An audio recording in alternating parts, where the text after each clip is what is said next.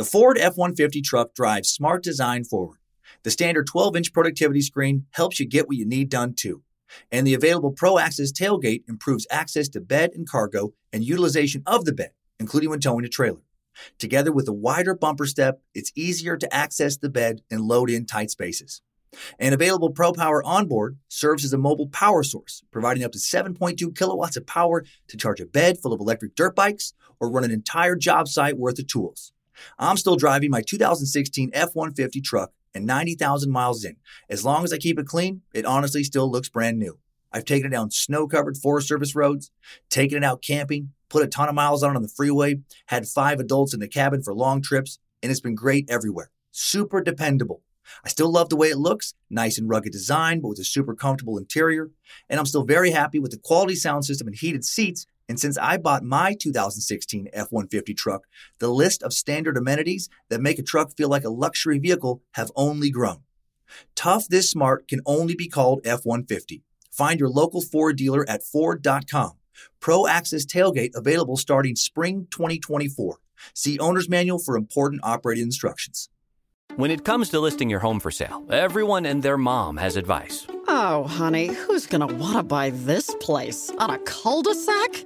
It's literally a dead end. But for professional advice, a REMAX agent actually knows best. Let's start with a neighborhood analysis.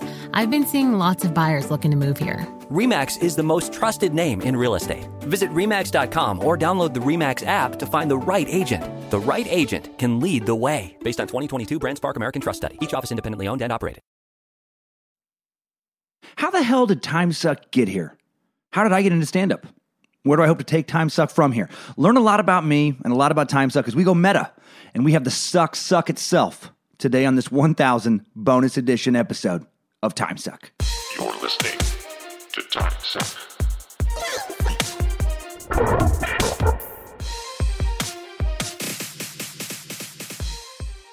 All right, no announcements uh, on this special 1000 uh, review episode, other, other than to say I just I owe you another bonus episode, you sons of bitches, because uh, now there are over 1,100 reviews on iTunes. God damn it! So uh, two weeks from now, the 11th bonus episode uh, will be coming out on Time Suck. And what should it be? Uh, you're going to decide again. is it going to be DB Cooper? a mysterious man who may have escaped with $200,000 in ransom money after hijacking a Northwest Airlines flight in 1971. And then he just jumped out of the fucking plane somewhere, uh, allegedly, we think, near Portland, Oregon. He was never found. Or, or what about Bruce Lee, martial arts badass, right, who died somewhat mysteriously at the age of 32? What a legacy he has left. How much do we really know about his life? Or, you know, Halloween is coming up. How about the Amityville uh, house haunting? Amityville, man, that uh, that's supposedly the most haunted house in America. Is it really haunted? Do I really believe in it? Would I fucking spend the night there? Probably not. So uh, if you want to vote on one of those, uh, I'm going to post on the choices on at TimeSuck on Instagram. Whichever topic has the most votes by this coming Friday, the 13th. How perfect is that? At midnight, that'll be the bonus topic. The next one for Friday the 20th, and you guys, I think already have like 25 more reviews on iTunes towards the, the next bonus. So uh, apparently, this is almost going to be a, a, twice a week podcast. Motherfucker. Uh, so now let's get into today's show. Uh, let's suck the suck, and let's start with a little uh, time suck timeline about myself. And if you hear any uh, different um, uh, kind of uh, sounds with this with this episode, it sounds a little different. I'm just in a different room again. I am in Los Angeles. I'm at my manager's house in her living room recording right now. So I got my little mobile studio set up there. So that's why it sounds different if it does sound different. So let's get into this time suck timeline. Strap on those boots, soldier. We're marching down a time suck timeline.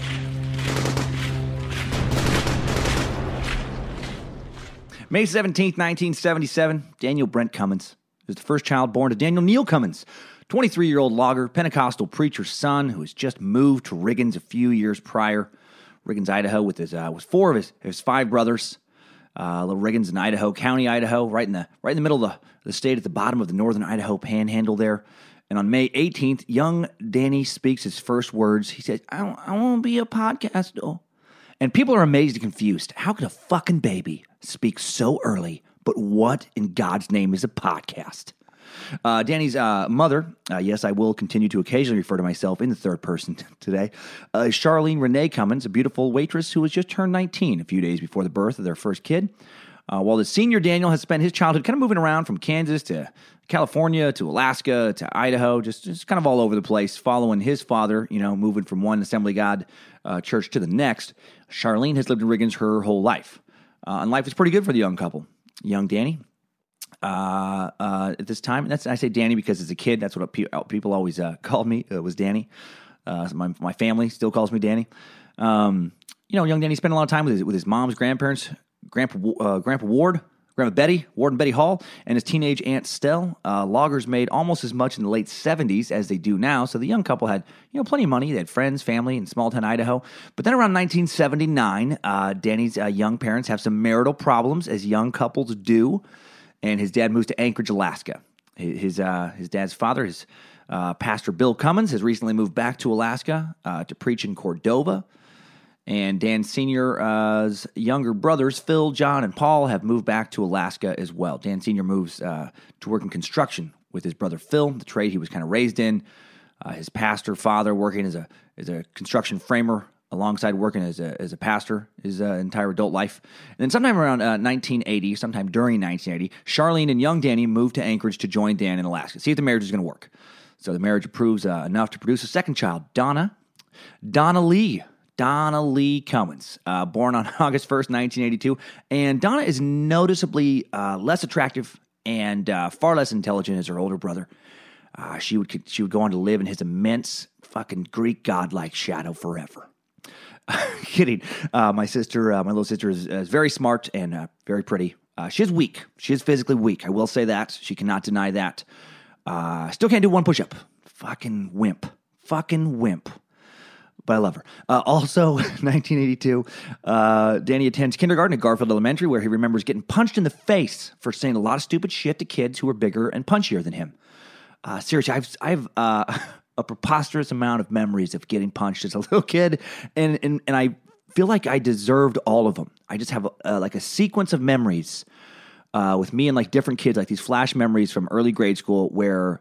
Like, like I remember one. Remember looking to some little buddy of mine with some kind of attitude of like, "Hey, check this shit out," and then just walking over and, and like, and I remember him looking at me like, "I don't think this is a good idea." And these other two kids that were older and bigger were like having like a rock fight, just weird, just on the on the playground, during recess in Anchorage. I remember it was like fucking anarchy. Apparently, there was no teacher's aides monitoring anything.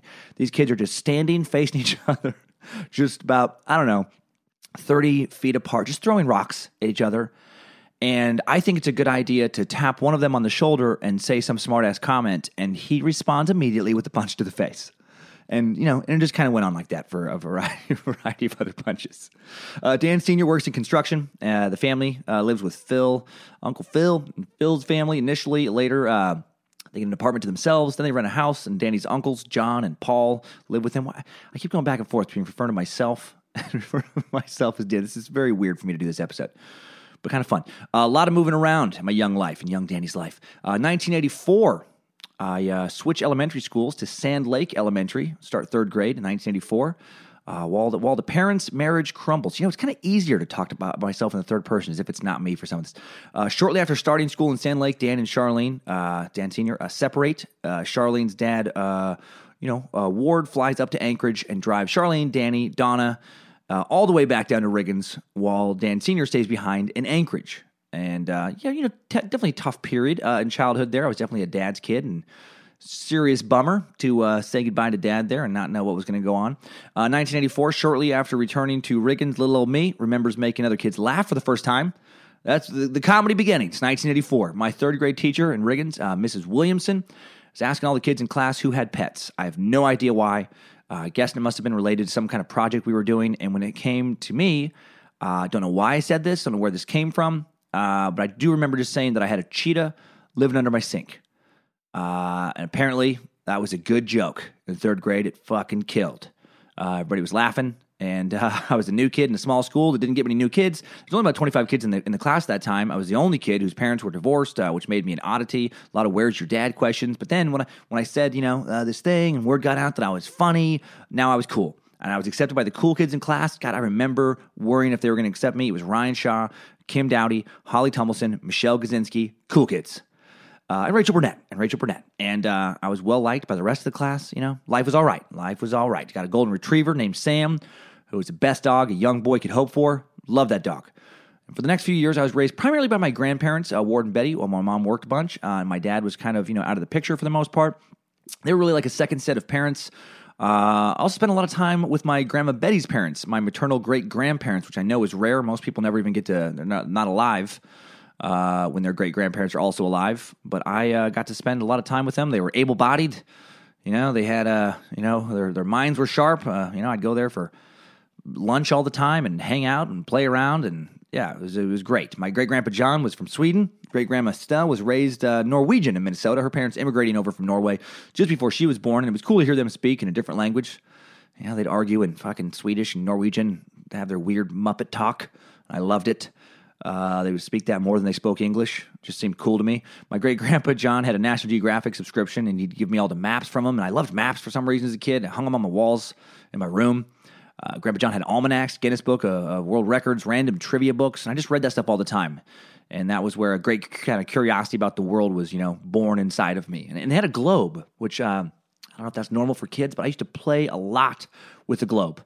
Um, nobody else had the globe in the family. And I remember I would just like study the countries and just, yeah, I would do this weird game with my great grandma Estelle where you just spin the globe and you kind of put your finger on it and then wear it up uh, wherever your finger kind of ended, you know, like wherever you stop, that's where you talk about living. So if it ended, you know, Algeria, you talk about what you thought life was like in Algeria. Just, I don't know how, how normal or abnormal that is. I didn't see much of my dad again for the kind of you know, those couple years there, uh, maybe just a couple weekends in total actually, but we did talk on the phone uh, almost every Sunday. Uh, had a best friend, Kyler Wilson, kid a year older, and uh, good friends with his older brother Chance as well. Rode my bike all the time, explored the woods around town, fished, shot birds with my BB gun. Uh, you know, Idaho shit. Felt bad when I killed him. Picked on my little sister. And around 1986, when we moved from a rental uh, property my grandpa Ward owned to a trailer down the street that my mom bought, um, I harassed the religiously homeschooled kids next door uh, ruthlessly. My dark sense of humor emerging I would tell Paul Emery, uh, a kid a year younger than me, who was very, very religious, uh, that I worshiped the devil. I would talk about Satan all the time just to freak him out because it would just get him so riled up. Uh, I make crank calls in the days before caller ID to other people around town. Uh, I tried. Uh, I tried signing the pastor up. I'm kind of proud of this one actually for a Playboy subscription. You know, it was like back when like you know Playboy would have some I don't know phone number would pop up in a commercial and you know call this number just to get a subscription. I didn't think about how you had to have like a credit card that kind of stuff and proof of payment. I, I, just tried to Fred Emery, the pastor next door. I tried to get him a Playboy subscription because I thought that would be just fucking hilarious to have him try and explain that to his family. uh, uh, Kyler come over from sleepovers. We'd sneak out in the middle of the night, go change the signs in uh, the businesses around town. They had those signs that were just kind of like low to the ground, and they had those pop out letters. So you know, you change snow cones to blow blow snows or blow cones or change a hotel's nightly rate from $39 to $3. No vacancy became vacancy. Just dumb shit like that. Sometime around 1986, my uh, mom started dating again. She dated some delivery driver dude named Bob, who I thought, you know, Bob's okay. He's okay. But then she met Tim Hinckley, a logging mechanic who lived in Whitebird, Idaho, a little town of about 130 people, probably more like 80 or 90 now, to be honest, uh, and uh, 30 miles from Riggins. And uh, Tim was uh, known locally by his nickname of Spud. I shit you not a man known as Spud living in Idaho County, Idaho. What a what a cliche, right? A dude from Idaho just loving potatoes so much that he gets a nickname of Spud. Well, uh, I liked Spud. I still do. He's a, he's a great stepdad. I had, had a satellite. Uh, he had a satellite TV. This is why I liked him as a kid. He had a satellite TV. He had a 22 rifle. Uh, he let me shoot. Uh, he didn't tell me what to do, and he had a Nintendo. What is not to like? He also had four kids who lived uh, with his ex wife in Lewiston, Idaho uh, Jennifer, who was a year older than me, Jake, who was my age, uh, two younger girls, Jody and Mickey. Uh, Jody, Mickey, and uh, Jennifer are all doing well in life somewhere right now. Uh, Jake, sadly, would take his own life much later after some some rough early adulthood of don't do heroin. Let's just say that. Do not do do not get into heroin.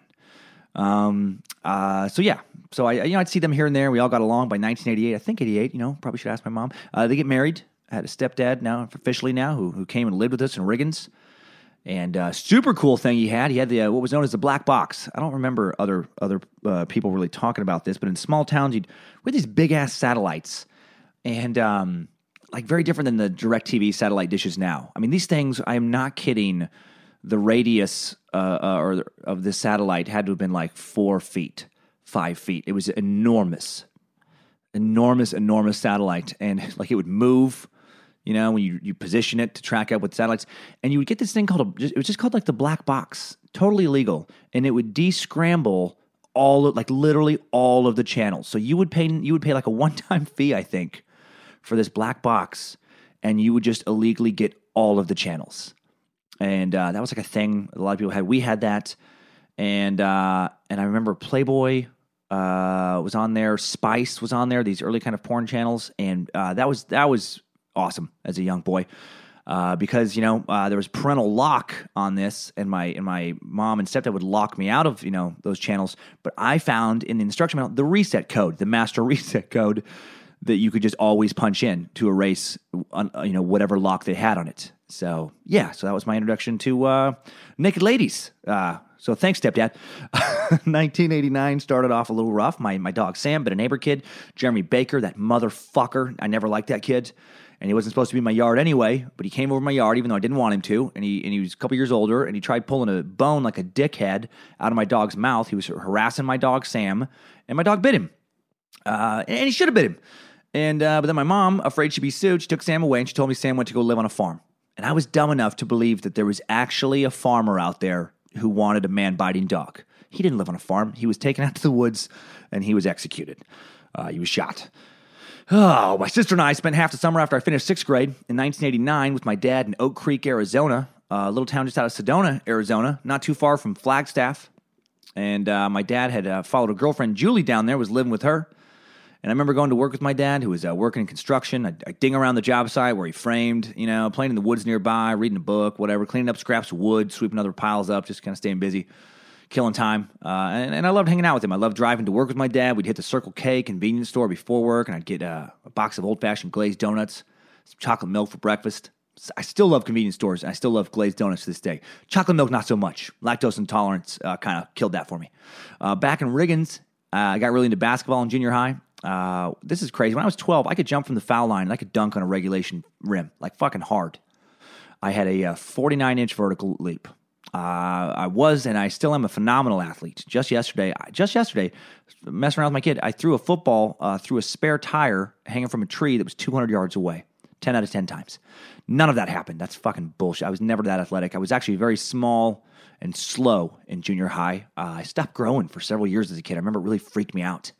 Like I would say, like around fourth through like eighth grade, I just didn't fucking grow. and by by eighth grade, I was the shortest and the smallest kid, like weight and everything, just just overall size, height, everything. The tiniest kid in my class out of both the boys and the girls. Uh, but I was into sports, uh, you know, and I was good at it for a little guy. Uh, my friends got into sports as well. They also got into girls. I could not figure out girls. I was like the ones who did not uh, like me, and I had no interest in the girls who liked me very much because I was a moron. Well, you know what? Whatever. I had fun. I had a Nintendo. So who needs girls when you're a kid and you have Super Mario Brothers, Zelda, and Contra? God, I miss the days of having so many hours of free time to play video games. I fucking loved video games so much. I Still love video games. Uh, by the summer of 1990, my dad had moved to Las Vegas, uh, living in an apartment complex called Anchor Village, if that's still around, near what was called the Lakes neighborhood. Uh, he'd, he'd moved there after visiting the town because the construction trade was booming, and he had met a blackjack dealer named Colleen Fitzpatrick, and they were married two weeks later because that's what my dad did. He full speed ahead always in whatever direction he felt like going. Had a stepmom before I even knew my dad had a girlfriend. Uh, that's how he rolled. Uh, once my dad makes up his mind, he's going to do something. Uh, doesn't matter how fucking dumb the idea is. He is going to do it, and he's going to do it with conviction. And then sometimes years later, he'll realize, oh, maybe that was really, really stupid. Uh, but he means well. My sister Donna and I spent most of the summer in Vegas, which was uh, like a different planet compared to Riggins. Uh, there were a lot of people who weren't white. That was new for us. Riggins is quite white. Uh, there were huge buildings. Riggins didn't even doesn't even have a, a, single building bigger than two stories, and and even those are rare. Kids had earrings, dyed hair. Uh, kids wore hammer pants. Z Cavariccis. I had my first black friend. You know, uh, some kid who lived uh, in a building. Uh, I don't know, over in the same complex, and we fucking I don't know dinked around. We're kids. Um, the complex had swimming pools where, where, attractive women would lay out bikinis. That was also new. Did not see that back in Riggins. Uh, I liked that very much. Uh, by 1991, when I was in eighth grade, I wanted to live with my dad full time. Life was good in Riggins, but I was just a dad's. I was a daddy's boy, and uh, you know, I made the mistake of telling my mom uh, that I wanted to go live with my dad. She lost her goddamn mind, uh, as, uh, as as mothers may do in those situations when you tell them that you want to go live somewhere else. Uh, I tried to negotiate some kind of 50-50 situation, you know, and she wasn't into it. So then in the summer of 1981, or 1991, excuse me, I asked my dad if I could just stay at the end of summer break and not go back to, to Idaho and Riggins, and he and my stepmom Colleen agreed. And my sister went back and I stayed. So Donna went back, I stayed in Vegas, and it pains me to this day that I had to split up from my sister that way. I, I don't regret going to live with my dad because I needed to know what that felt like, but hate that I had to leave my sister to do it. Uh, 1991, I started high school, Bonanza High School in Las Vegas, Nevada. I had over 600 kids in my class. Uh, Riggins did not have that many people in the whole town, only about 500. Like, huge culture shock. I went from being the, the starting point guard, my little scrawny ass, on the basketball team, uh, Riggins to not being good enough to make the team at all. Of course not in Las Vegas. Uh, I mean, these are kids that are going to play college ball and stuff. I remember doing actually this Nike basketball camp right when I got there to like, you know, just kind of suss out the competition. I was one of maybe two kids that were just going into like uh, uh, ninth grade, like like somewhere between like uh, eighth and ninth grade, uh, very end there, that, that couldn't dunk. Like all these, most of these other kids could already dunk. They're hitting like you know jumper three pointers. I mean, these kids are good. I'm I'm like I can do a reverse layup.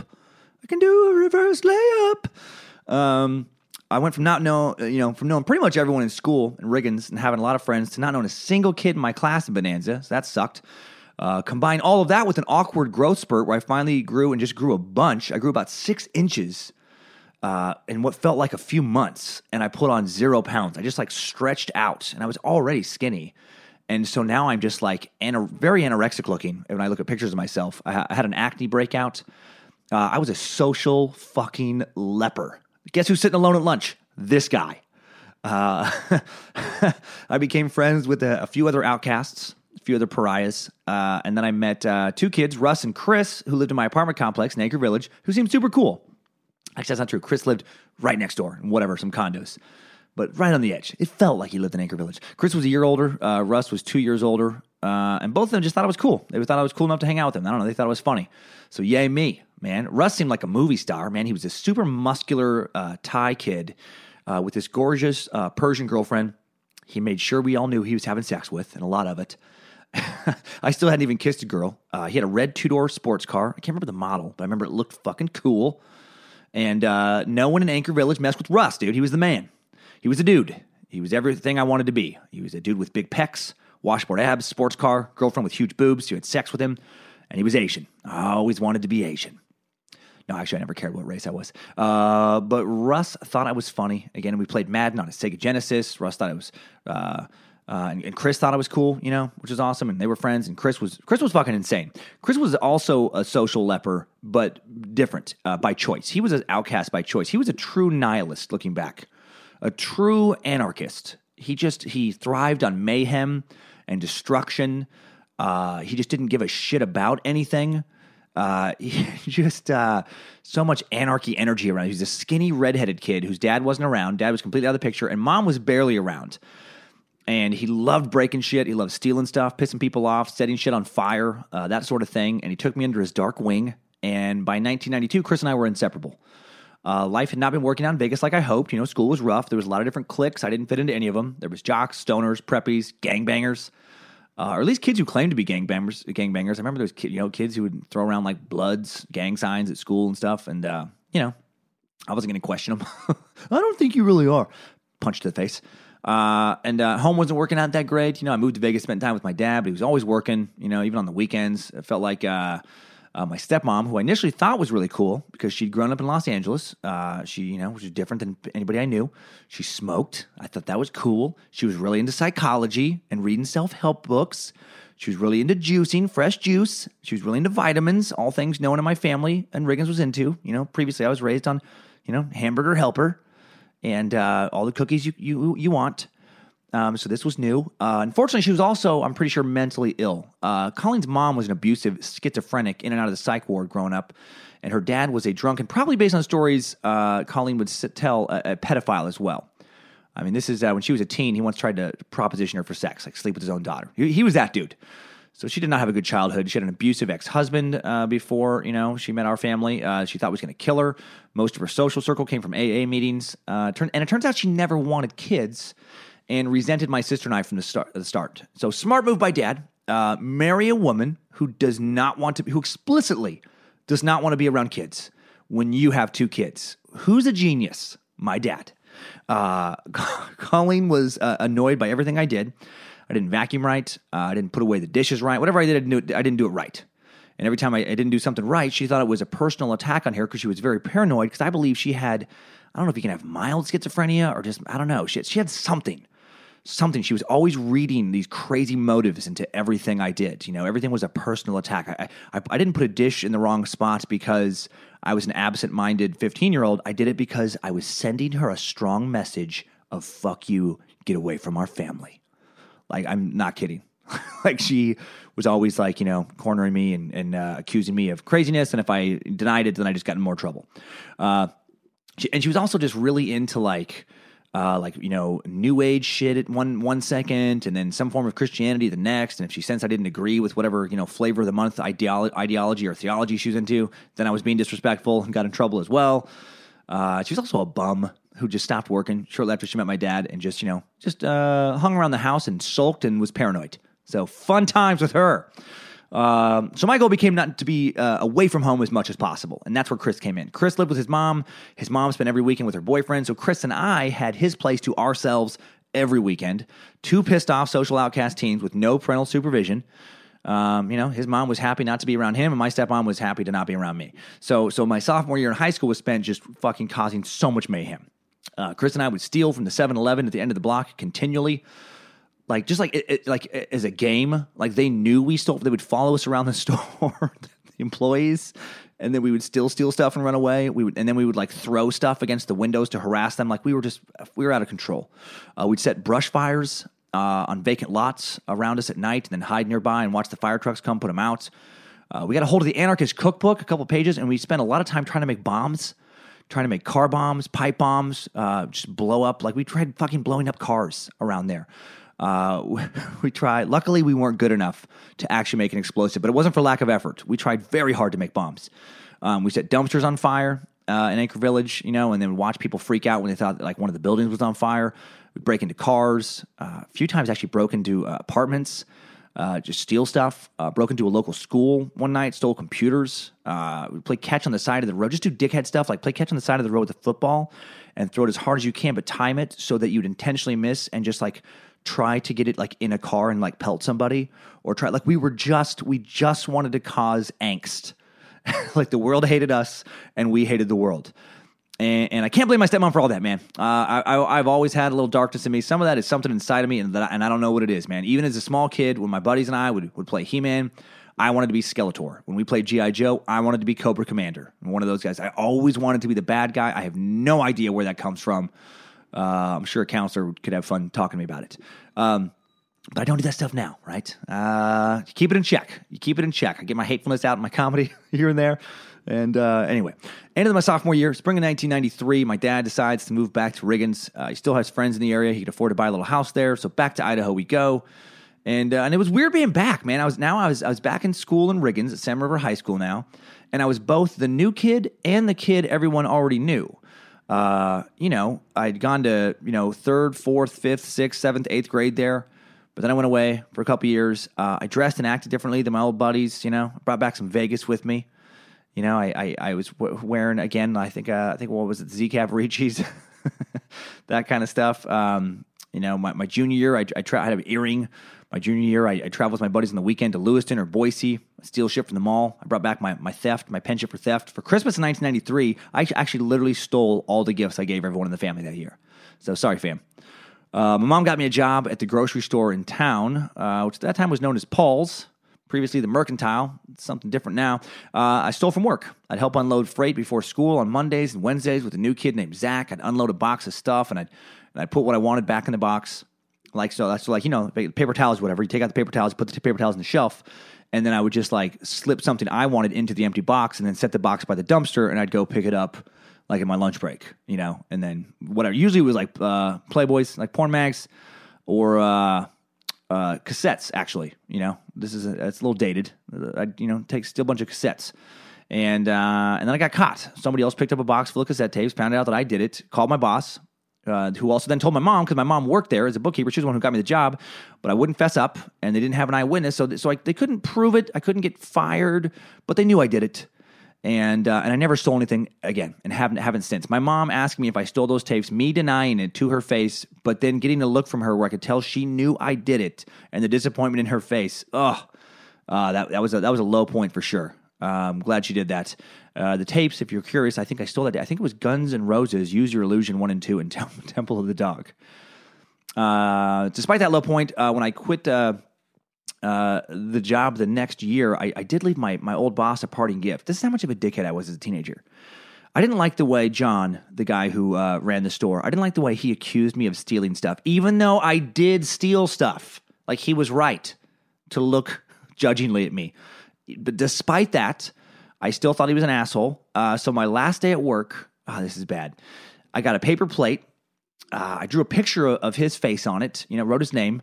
I wrote actually I wrote "fuck you, John," and then and then I literally took a shit on it, like literally just shit on it. And then I hid that plate of shit of my own shit in his office where I knew he would smell it, but in a place up, up, high, kind of behind some stuff where I didn't think he would find it, and I have no idea if he did find it. I was a dirty, filthy savage uh, when I was in high school. It's 1994. Uh, I switched from kind of being a bad boy to to being somewhat of a goody two shoes. You know, to kick off senior year, kind of. Uh, I got elected student student body ugh, student body president after running a horrific smear campaign against my opponents. Uh, I ran against Randy Wilson and Ryan Shaw, two totally decent kids totally decent kids. Ryan, my class, Randy, the year uh, below me. Uh, they did not deserve to have their names slandered, uh, but but that's what I did. The theme of my uh, student body president campaign was that you shouldn't vote for Randy because Randy was fat and all he cared about was hot lunch. and you shouldn't vote for. I know it's not funny, but I just think about it at the time. And you shouldn't vote for Ryan because he had AIDS. I wish I was kidding right now. How did the school allow that? By the way, I had posters on the wall of don't vote. I think it was like vote for Ryan and die of AIDS. How horrific! And I, if you're judging me right now, please keep in mind. Well, you're right to judge me. This is 1995 or 1994 actually, and I am in high school and I'm in Riggins. All right, I know it's bad. I know now. I'm sure I knew then. I was a fucking monster. Uh, but kids thought the nonsense I wrote about them was funny. I, I wrote it in some kind of jokes. Just, I'll just. I remember R- Ryan had a nice job at the gas station, and he was like that was part of his campaign. So I'm like, I was like, so what? He has a job. Gomer Pyle has a job. Like some weird old reference of a nerd having a job. Oh, I was a dick, but I but I won. Uh, and then to my credit, once I did win, I took the job seriously.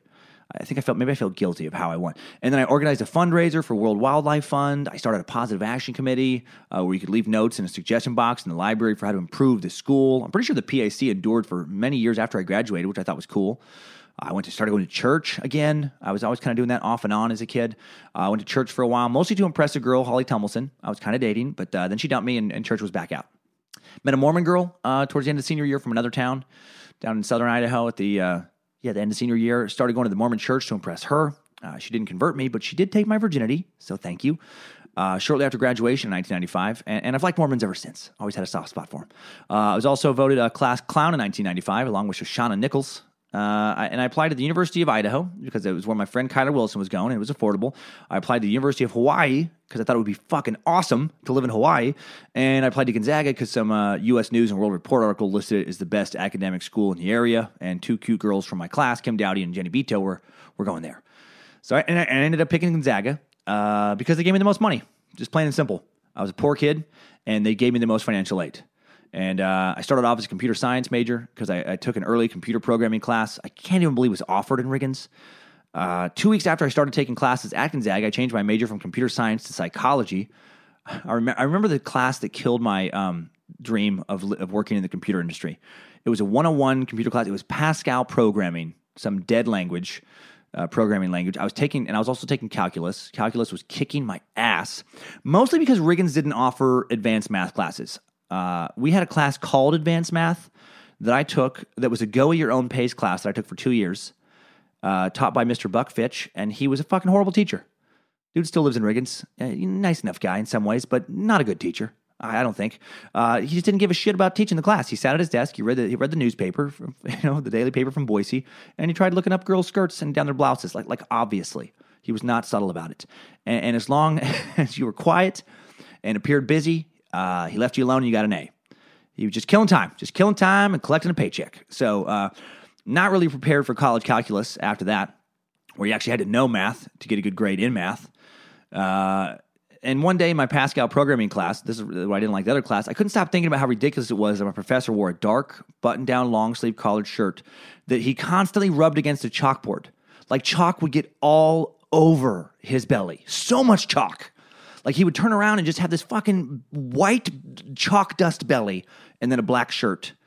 And, uh, and he didn't think he needed to brush it off. Like he would just leave the chalk there for the whole class. He also had a pocket protector not kidding, like a nerdy pocket protector. Uh, pants that were pulled up way too high and, and kind of cinched too tightly with a belt. A uh, pair of glasses straight out of Revenge of the Nerds. Uh, even even though he looked to be in his fifties, he looked like his mom still cut his hair. He was he was a caricature of a of a gigantic dork. And one day, a few weeks in, I just remember leaning over and telling a classmate, just like, "Dude, look how much chalk is on that guy's cut." right? Like, like, like that. It's fucking crazy, right? And he just looked at me like, well, yeah, that's what happens when you have a large gut and you stand too close to a chalkboard. That's, you just, you would get chalk on your gut. That's logical. Like, there was no humor in it for him. And none of the other kids in the class saw any humor in it. And I just thought, there's no fucking way I am going to spend the rest of my life in a cubicle working with these nerds. I'll kill myself. What an idiot I was. The tech field is way cool now. And there's so much money in it. God damn it. Right? Uh, now, to be clear, the tech field looked very different uh, years later than it did, you know, coming out of uh, Spokane in 1994. Uh, Google, or 1995, excuse me. Uh, Google would soon have a, a kick ass corporate campus, you know, as with Microsoft, the tech boom would go nuts in Silicon Valley. Just a lot of money to be made, you know, living in cool places like Seattle and San Francisco. But I didn't know that. Uh, I just knew that there was a dude with a chalk gut and a bunch of people who didn't care about it, and I didn't want to be around him anymore. And so I switched to psychology because I found my Psych 101 class very interesting. Note to kids going to college now who gives a shit if your class is interesting? Think about the job potential. Um, and there were probably a bunch of cute girls in it. And uh, yeah, actually, I know there was. There was Kate Braco. Uh, I think she was, uh, no, wait, it was a different Kate. I can't remember. Kate Braco was, was another cute girl I went to school with. Kate, uh, there was another Kate. There was a strawberry blonde whose name also escapes me, who I can picture, and uh, uh, a platinum blonde whose name also escapes me. Another, another girls. And, uh, you know, and I was a hormone fueled idiot. Uh, picking a major partly because uh, I thought cool, cute girls were in that major.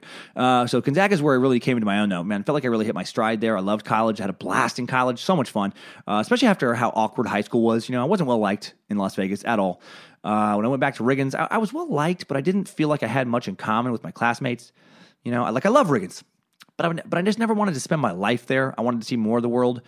Uh, and kind of like, you know, and there's some cool people for sure who live in Riggins, but there's also this crowd of people who just, you know, want to get drunk around a campfire and talk about the shit they did in high school 20 years earlier, which would have sucked for me because I didn't do much in high school. You know, it's not like I would have had touchdowns or prom night sex to talk about.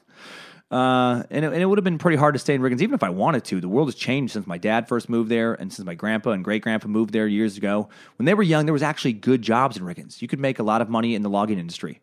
My dad, grandpa, great grandpa all worked in the logging industry, all worked around this mill that was in town, all starting in the 20s, you know, and my, my grandpa and great grandpa had full careers.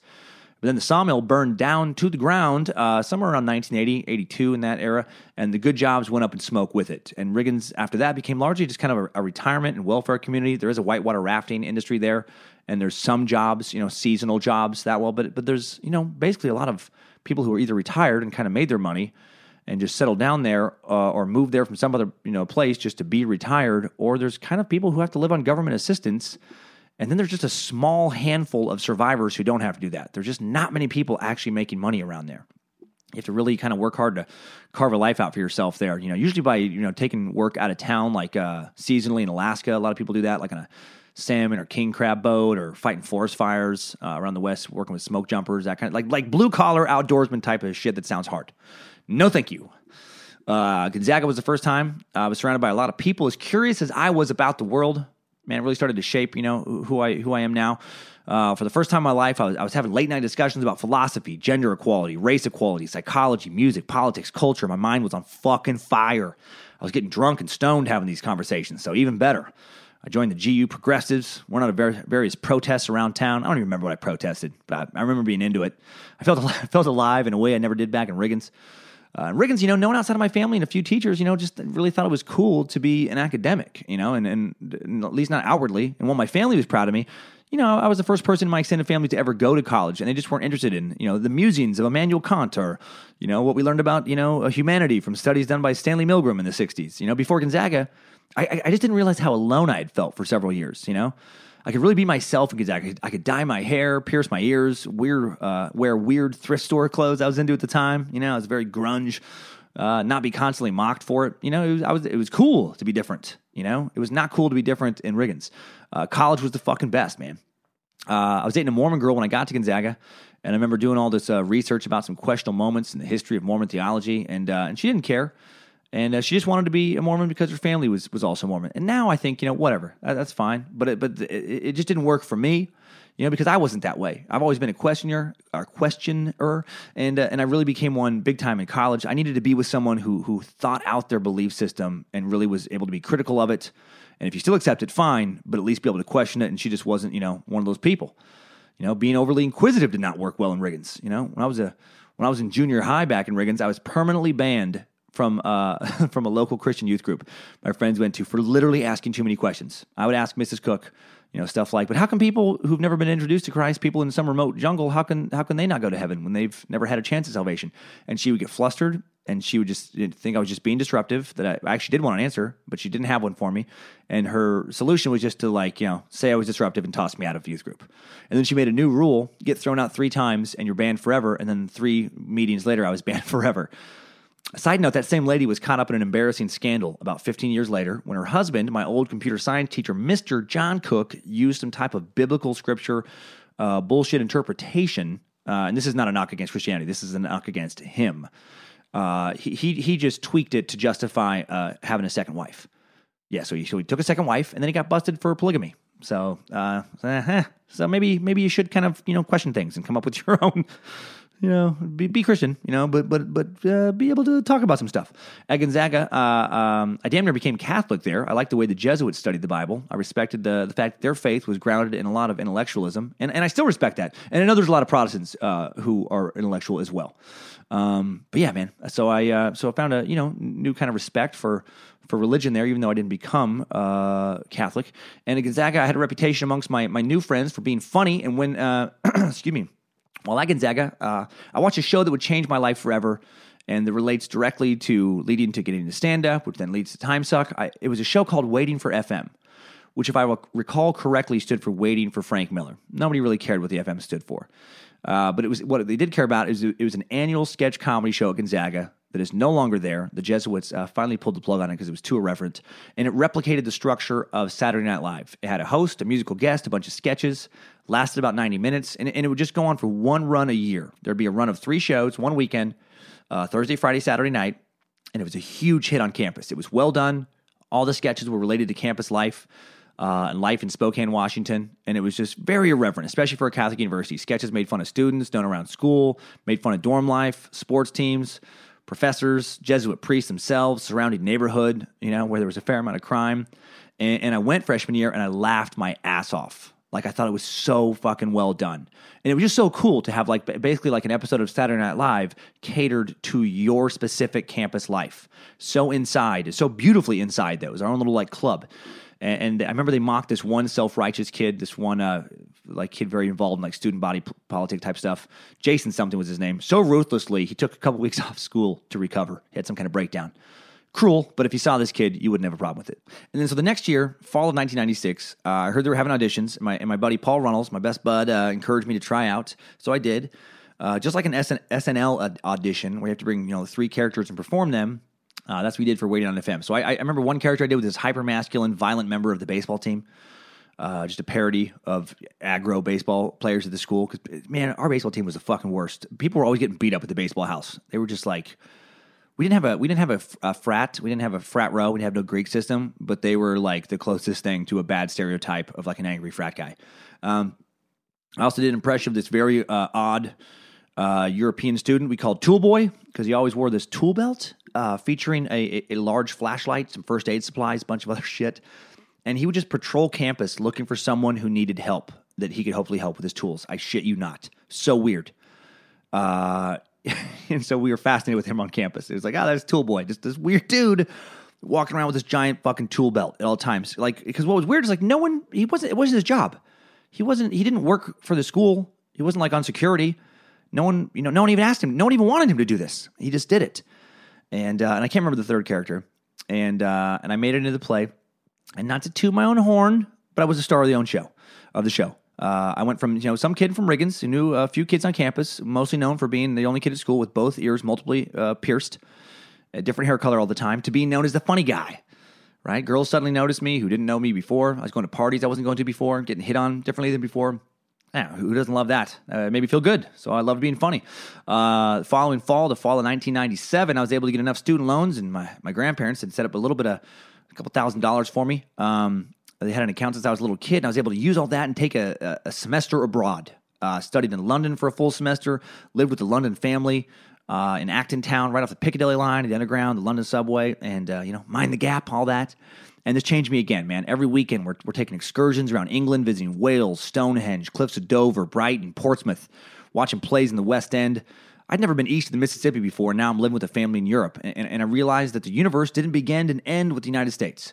I realized that while the United States is awesome, so is Britain, so is France, so is Switzerland, Italy, Belgium, Holland, so on. I dated a girl from Germany, some German law student who had never been to America. It was interesting to hear her take on the world. Uh, in Europe, I, you know, I learned that despite what country you know we're born in, we're, we're all just fucking people suffering from the human condition. We're all just looking for love, acceptance. You know, we all still want to live a happy life, whatever that looks like, based on your own temperament and goals. You know, the notion that people from this this country are terrible and that people from this country are great is so fucking simplistic and childish. I, I hate it when people get into a country like they get into a sports team. You know, like just like they're a weird mindless cheerleader. You know, USA. I mean, that's I look. I love USA, but like there's a certain segment of the population that if you ask them, well, what do you love about it? They would have fucking nothing because it uh, it's great. How is it great? Because it's free. It's free. But how? What does that mean to you? Free, freedom. you know, just like it is great. I think the U.S. is the best country in the world. But like, you know, it's part of the part of the reason I, uh, I think that too is actually even doing these time sucks. You know, like Teddy Roosevelt and JFK and all that kind of stuff. But but I like like learning why. I like being able to have discussions about why it's great. And and also it can be great, but so but I also like to realize that many other countries can be great as well. And uh, and this was just kind of the first time you know that I encountered that. I guess just growing up, you know, I was just always told that we were the fucking best, and that was it. And because I was told that so much, I just expected when I got to Europe to think things to be kind of shitty in a way, you know, like things to be okay but not as good as America. No, man, we're just uh, we're all just we're all just uh, human beings. And I also loved England because uh, you could get into bars and clubs without being 21, so that was nice uh, when you're 19, 20, or I think I was 20. Um, you could buy two liter bottles of hard cider at the grocery store, some Strongbows, uh, for a couple bucks, a couple pounds. I got so fucked up in England, blackout drunk almost every weekend. Uh, my host family thought I was insane. I may be. Spring of '98, I'm back in Spokane, back in the states and uh, and I do another season of Waiting on FM. It goes even better. I really love it. But but now, uh, but I don't think of it as something I, would like for a career. Uh, and actually, soon after that, I, I, give up on comedy for a little bit because I become this is so douchey. I become the serious guitar guy. You guys, all right? I start singing sappy grunge type love songs that I've written myself. I've arranged myself at the coffee shop on campus. I, I swear to God, I'm that guy. I, I formed a band with some friends called Who's Lewis, uh, which sounds a lot like Huey Lewis. I do realize that. Uh, we didn't really think about that. Uh, we did not sound like Huey Lewis. We sounded more like the Toadies or Everclear. Uh, we played a lot of Toadies covers actually, and Everclear covers. Uh, we did we did our own songs as well. We played parties. I like the attention I got from girls for being in a band, even more than comedy. Uh, I met my first wife at a, at a rehearsal for the band. I decided not to do Waiting on FM my senior year because I was fucking focused on my music, okay, you guys? And I was suddenly a meathead. Uh, I got way into lifting weights. I was more interested in eating a shit ton of beef and taking a lot of creatine, kicking up my bench press than I was in being funny. Uh, 1990. I'm also working at Child Protective Services senior year in uh, er, uh, late 98, early 99. Uh, that was some heavy stuff, man. Uh, you know, having to like go to people's homes and, and take kids from their families because the families were all fucked up on drugs or something. Wow, that was Ah, that was heavy. Uh, I graduated with a bachelor's in psychology in the spring of 99. I grabbed a little apartment near campus, got a job at the Crisis Residential Treatment Center, the CRC, an inpatient counseling center for runaway teens and teens stuck in the social work system. I think it's still open today uh, with five day and 14 day beds. Basically like if a social worker took a kid out of a parent's home but they didn't have a foster home ready to put them in or they took them out of one foster home and didn't have another ready or they didn't have a group home ready they could put them in like a two week bed like a 14 day bed. They'd stay with us for two weeks and you know we just make sure they didn't do anything horrible or try to.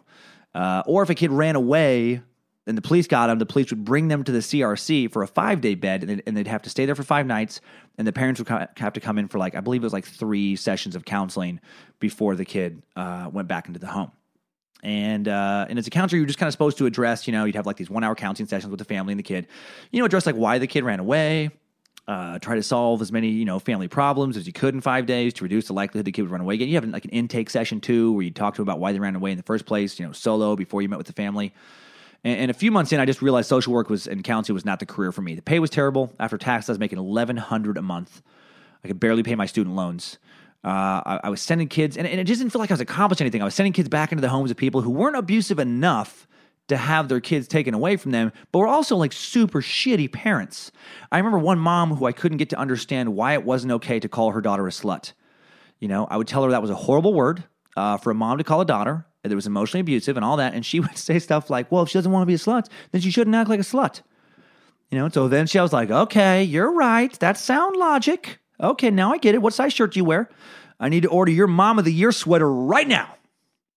Uh, well, the heavy work wore on me. Uh, made me feel depressed, man. And I was reading all these case files between CPS and CRC. I was reading all these fucking case files about, you know, this person had been sodomized by a sibling or this person molested by their dad or raped by a neighbor. It just started to make me feel like fucking sexual predators were everywhere. Like that everywhere someone was being victimized. And so I would like be out at the mall or in public and I'm just like, oh, I wonder what that guy's doing. I wonder what that piece of shit's doing. And I just, uh, I, it was just putting me in a real dark mindset all of the time. And uh, and I was also kind of afraid of the kids themselves too, because that was another weird angle of it. Like the kids, you know, that you're trying to help. Well, a lot, a lot of them, they would manipulate you into doing stuff like looking the other way. Like one, this one kid did that. Like you know, tricked me into looking over here, and then he, he stole a bunch of shit out of the medicine cabinet. And I almost got fired for that. Uh, you know, and then uh, uh, there was these other kids referred to as alligators. Uh, they would be called. Uh, these were kids who got off on making allegations uh, about, st- you know, just anybody, but including staff members, like like sexual allegations. You know, you end up in a room alone with one of those kids, and they would, you know, if they tell their social worker or anybody that you molested them, doesn't matter. Uh, if the police don't even press charges because there's no merit to their accusation, the, the stigma of the accusation alone just fucking ends your career before it starts. So, you know, so I'm always nervous about like making sure I'm with another staff member all the time. It was very stressful. And so, six months in, uh, I dropped down to part time. I started trying to find something else to do. Uh, I took another part time job working as a personal trainer at 24 Hour Fitness. I was still really into lifting weights. I still lift weights today. I still like it. Uh, I did that. I did pretty well at it for about six months, uh, selling you know the most training packages at my gym. You know, the work just wasn't what I thought it was, though. Most most of my clients had no interest in working hard, changing their bodies. They just wanted someone to talk to while they worked out. You know, had the money to afford that. We we call ourselves rent a friends as trainers. I was basically just like a cheerleader for lonely old women. Just come on, come on, Ruth, you, you got this. You got this. Ten more, ten more. Keep it going. Doing doing great. Come on, Cheryl. Three more, three more good ones. Make it count. Let's let's go, Dorothy. Two more minutes on that treadmill. You you got this. And I'd listen to them complain about not losing weight, even though they were eating more than they were eating before they started working out with me. You know, I'm a fucking trainer, lady, not a weight loss wizard. 95% of my clients, they didn't want to put in hard work. They just wanted the pounds magically to fall off, you know, because they showed up twice a week at a gym. Uh, also in 1999, I, I, got engaged to my first wife. It was crazy. Uh, I loved her, uh, but I knew I wasn't ready to be married. I was 21 years old. Oh, I'm sorry. I, I guess I was 22 years old. Uh, we both were. But I, but I also knew she would leave me if we didn't get engaged soon. Uh, my ex-wife Heather was always very clear about uh, the relationship goals, you know. And because I didn't live in Seattle, LA, San Francisco, Boston, or some city with a with a strong dating scene, I guess I actually had this thought that if I didn't get uh, engaged to her, like who would I find? Who, who would I possibly find at 22? I just I just it just felt like everyone was going to be married. Like all of my friends were getting married. I just felt like there would be no single people out there, which is idiotic. I know. Uh, little did I know at the time that I could have moved to LA and lived like I was 22 until I was 65. Oh well. Oh well. Heather and I did have some good times uh, uh, for sure, and we got two great kids out of the deal. So you know, it was a win. So now it's the year 2000. I'm out of, a year out of college. Uh, I don't like my part time work as a residential treatment center staff member. Uh, by this time, I'm covering just you know occasional shifts at various places: Morningstar Boys Ranch, Riley House, Springtide. Uh, I don't like working the rest of my time as a trainer. Uh, I'm thinking to go back to school thinking about a program at Eastern Washington University where you get a master's in teaching in one year. Thought about getting a degree in graphic design at Spokane Falls Community College. I was all over the place. And then my ex wife heard about an open mic at a comedy club. Yeah, now we're finally getting to the comedy stuff. Heard about an uh, open mic at a comedy club in Spokane, Washington. I didn't even know there was a comedy club in town. I didn't know there was an open mic. I didn't know what an open mic was. I had never considered a career in stand up. I, I wasn't a big uh, fan of stand up before I got into it. I didn't watch it. You know, I'd watch Saturday Night Live, uh, you know, for a few years as a kid. I was into that. I remember getting like uh, an Andrew Dice Clay tape as a kid, you know, some blank tape that it was recorded on. You know, I thought it was cool because he cussed a lot.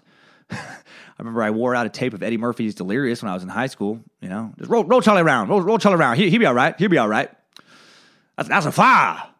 You know, remember all those lines? That's a, goo goo. You know, all those classic Eddie Murphy bits. But I never thought like when I listened to it, like, yeah, that's what I want to do. I never thought like, yeah, I want to be on the Tonight Show. I just fucking didn't think about it.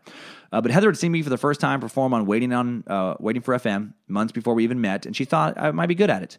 So I bought a notebook, voice recorder, worked out seven minutes worth of ideas over a few weeks. Watched a few guys do stand up on Comedy Central. Dane Cook was one of them. Man, he was an early inspiration. I know it's fucking cool to shit on him, but I, I still think his early stuff was very very funny. And, uh, and, and a few weeks later, you know, I showed up with uh, Heather and a, and a bunch of old college buddies, and I did a set at Laughs Comedy Club, uh, the Sunday open mic. It was August third, two thousand. It was this little tiny comedy club inside a sports bar called the Season Ticket, near in the parking lot of a thrift store called Value Village in Spokane, near the Spokane Arena. Set about 150 people, and basically, I just did sketch comedy characters by myself. Uh, I had props. I had a mullet wig. It was ridiculous and it was terrible and it was fun. Uh, I have it recorded somewhere, and maybe someday I will find it and post it on YouTube. and uh, and and I loved it. I, I, didn't do an amazing job, but I but I did better actually than most of the other amateurs that night because at least I had bits. I had a little bit of stage experience. You know, uh, I, I, was trying to accomplish something up there as opposed to a lot of the other amateurs who would just spend seven minutes talking to the audience, like, "What do you guys want to talk about?" And uh, you know, and there were some other people there who who tried, but just you know, not, comedy's not for everybody. They just didn't have it in them. So I went back the next week. Still no career ambition at this point. And the second time I did it, the club booker, uh, Mr. Nick Tyson, uh, the man who got me into doing stand up, he was there. He liked what I was doing. He invited me to do a five minute set the following weekend during a regular weekend show. My first real audience expecting to see professional comedy, and it went okay. Uh, not not amazing, not terrible, but I maybe want to do it again. Uh, I got married on September 3rd, 2000. After a honeymoon in London, I go right back into being really into stand up. I was ridiculous early on, man. I, remember I did one uh, 10 minute set in a full body cat suit, uh, like fucking the head, like everything. I just had gloves, like cat paws, and just uh, did 10 minutes of random stand up, never addressing the fact that I was dressed as a cat. Uh, I wasn't good at stand up early on, but I, but I, uh, you know, I, I was fearless, and that made me okay at it. I experimented with songs on stage. I played guitar, and I, and I played a song with um, called Spokane Man. My second year performing and waiting on FM, and it went over well with the students. So I played that, went over pretty well with the Spokane crowd. I wrote some new songs, songs called Corporate Executive, He Man Loved Barbie, a little bit lesbian. Uh, I had an, had an acoustic electric uh, Seagull guitar. A few months in, I got my first road gig for comics listening who, who think I must have been some prodigy to work the road just a few months in. I wasn't. Just a case of right place, right time. Spokane and the surrounding area is pretty geographically isolated, and most of the comedy rooms in the area couldn't afford to pay opening acts enough to make it worth their while to travel there. So if you weren't terrible, if you had a reliable car, which I did, and were willing to drive headliners around, you know, you, you could get some opening work. And my first opening gig was at a hotel bar at the Red Lion Hotel in uh, Tri Cities, Washington. One show Friday, one show Saturday. You know, this is this is late 2000. Uh, opening up for a comic out of Denver who still works, a guy named Brian Kellen. He was actually on Last Comic Standing in 2015, and uh, he's been like Lopez, George Lopez show when that was on. And, and I did 30 minutes in front of him. My first 30 minute set to fucking dead silence. My first road set was the worst. Like they hated me so much. I mean, I'm talking nothing. I'm sweating up there. Just got that ass sweat, that that that anxiety sweat, just dying a death but I knew I was supposed to do 30 minutes, so I did the whole time. I, and now I, I, leave the stage thinking that maybe the crowd just sucked, right? Whatever, man, they're a terrible crowd. Well, then Brian goes up and murders for an hour, just murders. So they wanted comedy, they just didn't want, they just didn't want me. Um, so after the show, I'm too dumb to realize I should hide now, and I'm I'm standing by the door next to Brian, thanking people for coming like an idiot. No one will even make eye contact with me. It was that bad. And then this old man, I'll never forget this. He walks up to Brian, just gushing. Oh, just so much. It's like, man, you were funny. Wow, what a great show! You're gonna, you are to be famous. That was fantastic. Really good stuff. I, I, I, my wife and I would love to buy you a drink. And then he, and then he noticed me standing next to Brian, and I swear to God, he says, he goes, and you, and then he points at Brian. He just kind of goes, ah, you should do what he does. Not kidding. Like you should be funny like that guy. And for some reason, I did not quit uh, after that. No, I, I, took every shitty gig that came my way. I started doing triple runs, notoriously tough gigs in dive bars and hotel lounges across Montana, Idaho, Washington, Oregon, places like the Eight Ball Bar in Great Falls, uh, Great Falls, Montana, just fucking shitholes. Uh, you know, Northern Nevada, Elko, and these places, Wyoming. Uh, you know, often off these gigs had long, treacherous drives to get to each one. Uh, it was called Triple Run because the booker was named was David Tribble, and they were just infamous runs. There might be like 800 miles in between gigs. I am not kidding. Like it was insane. You'd have to like you know do your show, get to bed early, get up at five in the morning, drive all goddamn day to make it to the next shitty show.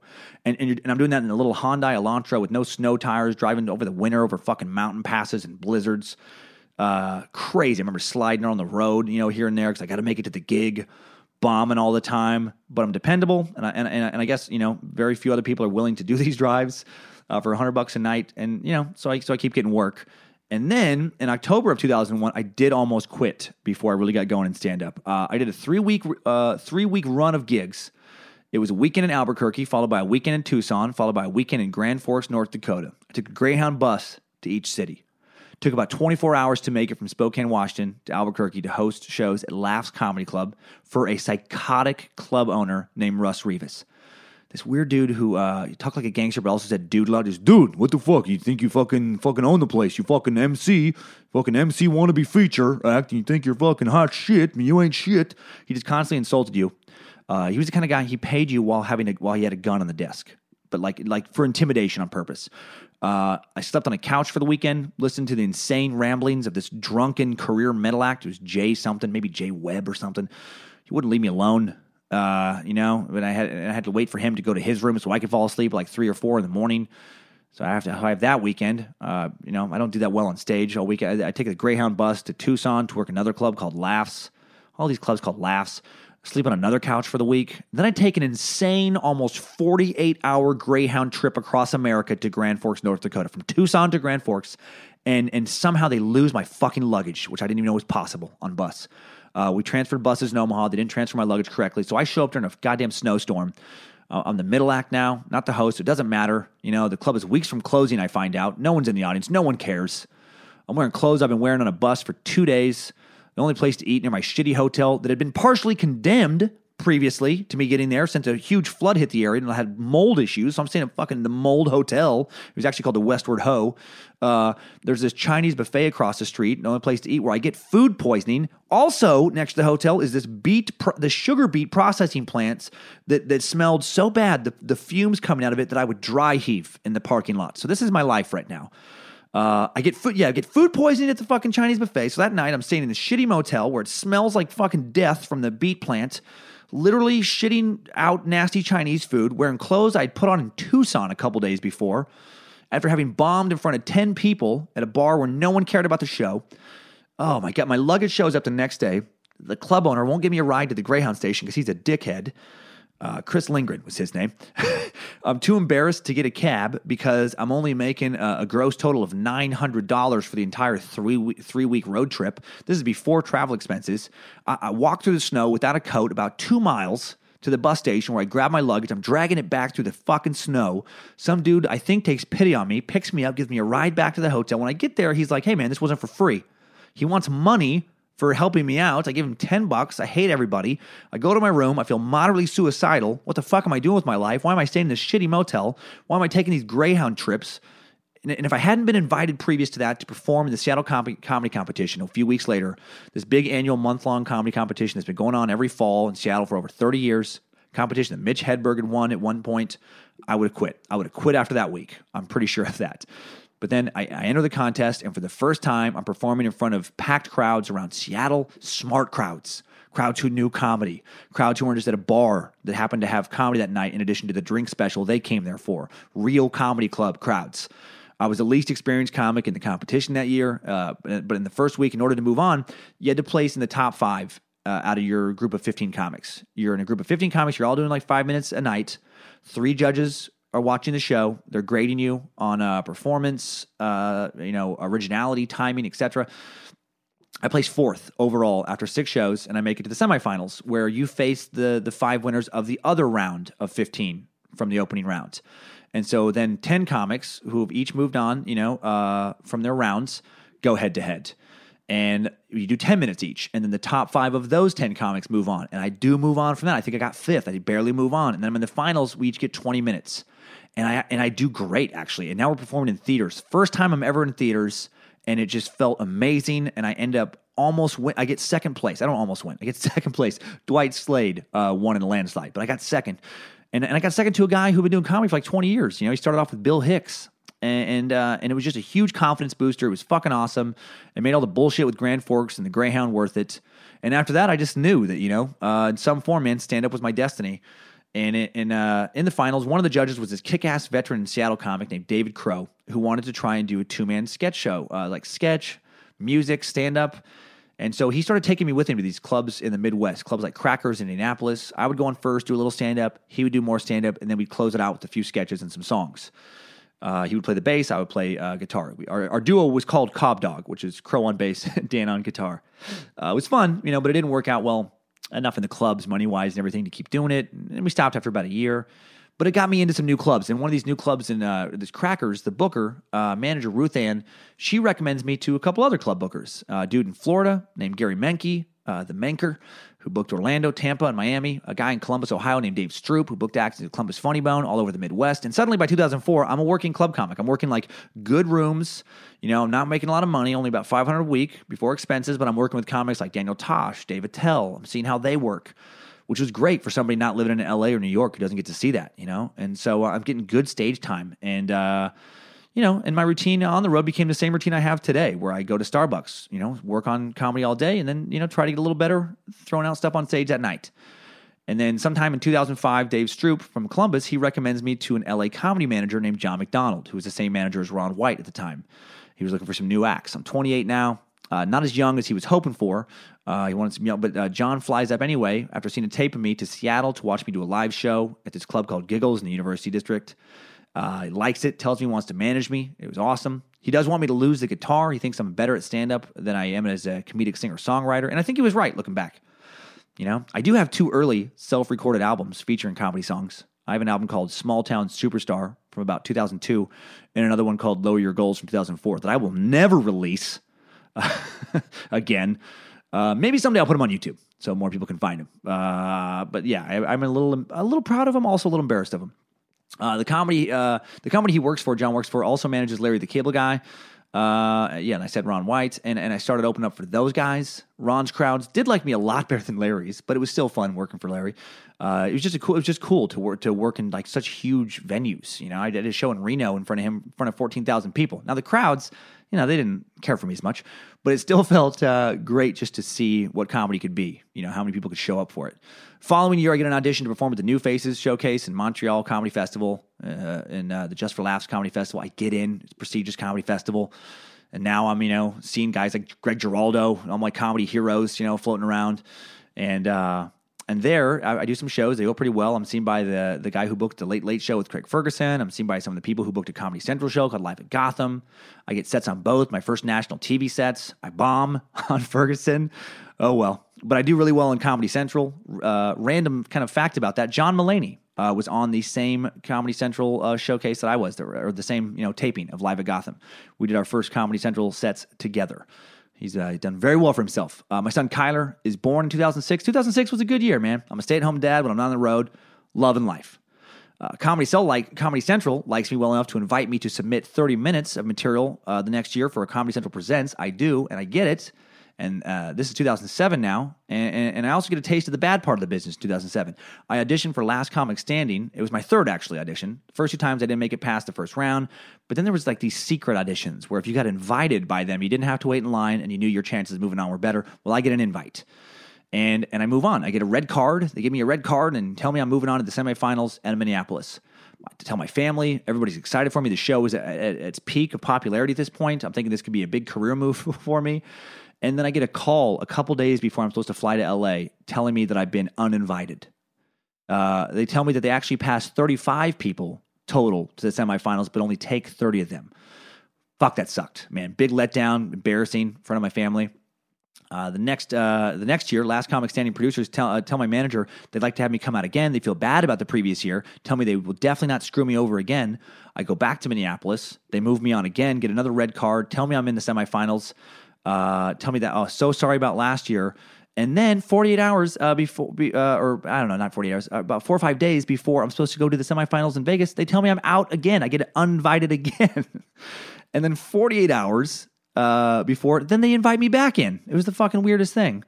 And uh, that was the year that Iliza Shlesinger won it. Uh, and I had a good set the semis. I got a partial standing no. I would say definitely a top five set. You know, I'm pretty honest when I bomb, also honest when I do well, but I'm not picked for the top 10. Uh, comics who did bomb horrifically are picked.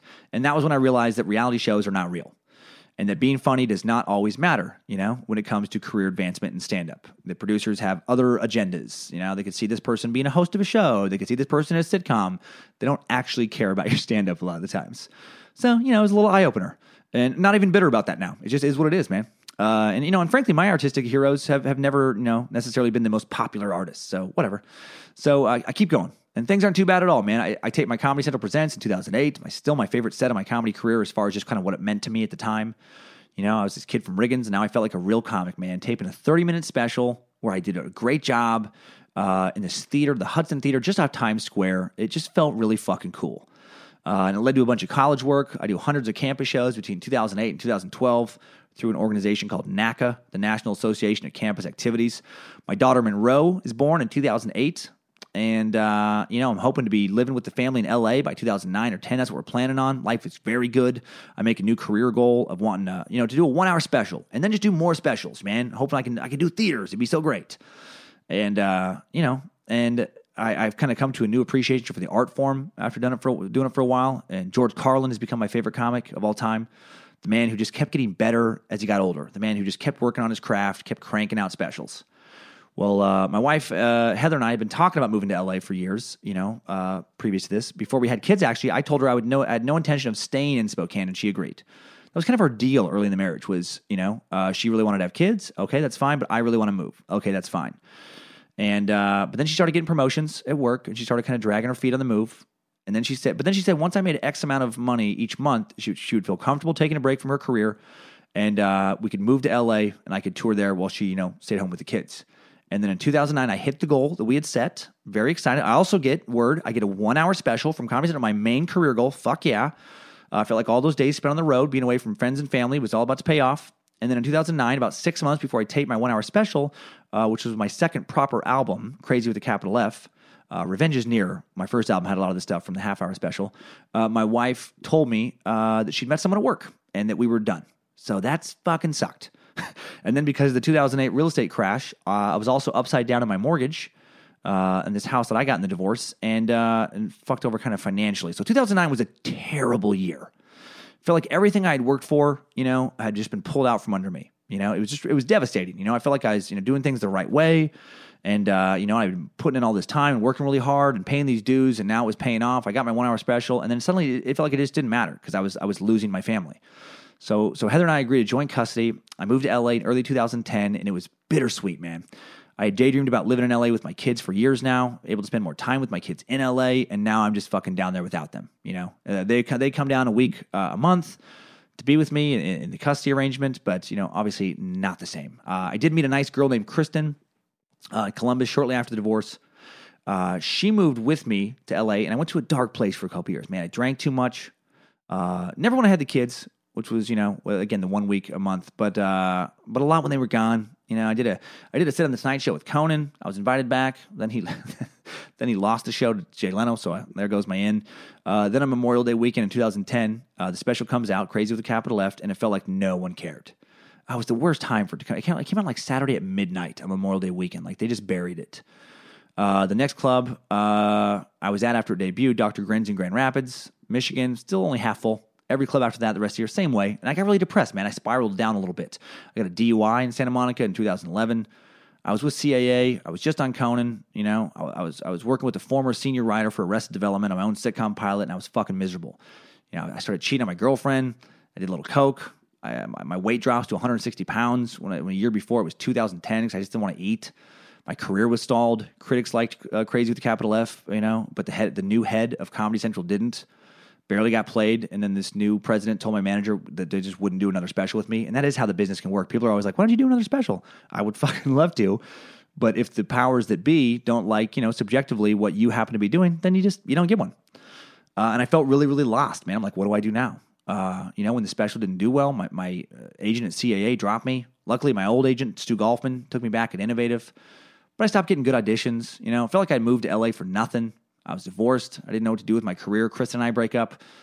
Uh, I put together various pitches for some sitcom and animated shows, uh, for some host driven shows. You know, while my agent and manager liked them, no one bought them. Over and over again, no one bought them. But I, but I just keep trying. I keep grinding it out. 2012, I get a role on a talking head show called World's Dumbest. I do a taping for a Showtime stand up show in Amsterdam. The segment director there uh, likes me, casts me in a hidden camera pilot when we get back. Doesn't get picked up, but we stay friends. And then he gets to run some reality shows, and that's how I got into consulting for reality TV. He brought me on a show called Porter Ridge. The producers of that show liked me, brought me over to a show called Duck Dynasty. Worked on that for a little bit. Uh, worked on a bunch of other reality shows. In the meantime, I'm still working the road, putting out on albums, you know, putting out Hear This. Chinese Affection. You know, last year's Don't Wake the Bear. 2012, I also met my wife Lindsay uh, during a taping for an ill-fated Nickelodeon stand-up show called Mom's Night Out. Well, I don't know why fucking Nickelodeon thought they could get into the stand-up game, but I'm glad they did because it led to me meeting my wife. Uh, she was the wardrobe supervisor. I mean, we hit it off, fell in love, uh, and, and, when the kids met her, they loved her too. Uh, yeah, I'm very, very lucky to have Lindsay. Man, she is fucking awesome. Uh, I was one of the last comics to appear on this night show with Leno in 2012. Had a damn good set. It was a great night. Celebrated it with Lindsay. I was invited back a few weeks uh, later, but then Leno was off the air. Fuck, man. If you want your late night show to fail, just have me do a set. Um, I kept seeing the kids every chance I got in 2013. Uh, kept trying to sell a showdown in LA. No luck. Kept trying to get a new special. No luck. I was getting very frustrated with my career, but then Pandora breathed new life back into it, man. Uh, Pandora started playing stand up, as a lot of you know, how a lot of you found me. And a lot of people started making uh, Dan Cummins Pandora stations, unbeknownst to me. And people started showing up at shows and, and, and allowed me to keep, you know, touring. It felt like, okay, some people do actually care about what I do. So that is awesome. And thank you guys, uh, any of you who made a station. Thank you. Uh, in 2014, my son Kyler said he wanted to live with me and Lindsay full time but I didn't want him to separate from his sister like I had as a kid. So Lindsay and I agreed to uh, to move to the Spokane area so you know he and Monroe could split time between my house and, and, their mom's house and not have to like make that decision. So to raise money, I toured like crazy, took reality show consulting jobs on the side. At the end of 2014, I landed a two year job at Playboy, uh, which I didn't even know was still a channel, hosting a silly show called the Playboy Morning Show. Uh, so weird. I co-hosted it four days a week, and it was a show with like Playboy. Uh, I co-hosted it with Playboy model and former reality star Andrea Lowell. Uh, great co-host. Uh, Monday through Thursday, nine to ten a.m. And then uh, I toured doing stand-up gigs most weekends. Man, I was busy. Uh, each show featured a few celebrity interviews and like a, and four new play, nude Playboy models playing like random weird games, like know it or show it where you know models are asked trivia about a celebrity guest career, and if they don't know the answers, then they take off an article of clothes. So, uh, you know, working with nude Playboy models in Burbank, pretty surreal way to make enough money to buy a house for the family in Coeur d'Alene, Idaho, but that's what we did. I bought it in 2015. My wife moved up to Idaho just before Christmas in 2015. I moved up in November 2016 when my contract was up. And, uh, you know, and Playboy was an easy gig, man. Uh, but it was also it was also kind of just a, a mind numbing gig, uh, very artistically unsatisfying you know, hard to complain about working with like nude Playboy models, but when you're somebody who has something to say, that's that's just that's not who I am. That's not what I wanted to do. So I, I did start to feel a little dead inside, and uh, you know, I, and I wanted to feel again like I did when I was working towards that hour special. I wanted to feel like, oh man, this I'm doing what I'm passionate about, I'm doing what I love. 2015, I did tape a new special, uh, "Don't Wake the Bear." Warner Brothers produced it. We shot it at the Depot, a rock club in Salt Lake City. Sold out show, standing ovation, fucking great night. My manager Maggie Houlihan's there. Uh, Man- Maggie, the manager I'm still with today, the one, the one whose house I'm taping this podcast in today, uh, the one I left John McDonald for after my half hour special came out when he told me that I wasn't ready for an hour special and that he couldn't get me a record deal. Well, Maggie got me both. And uh, and Maggie and my agent Joe Eschenbaugh, Warner Brothers label exec Peter Strickland, they all saw it. We all celebrated. They were like, they knew it was going to sell. They knew it would sell to either Showtime or Comedy Central or Netflix. And then one by one, every network passed. And honestly, felt like my fucking career was over. Uh, but then the album, you know, was released. It went to number one on the iTunes comedy chart, stayed there for weeks. So I'm like, okay, people still like it. There's people who still think I'm funny. Uh, eventually made it to Amazon, where I guess you can stream it on Prime, and I guess out of the Prime specials, it plays quite a bit. So, so that's cool. Uh, if you want to watch it, give me a rating if you don't mind. Uh, and, and that takes us stand up wise almost up to now. So let's hop out of this timeline and talk about getting into Time Suck. Good job, soldier. You made it back. Barely.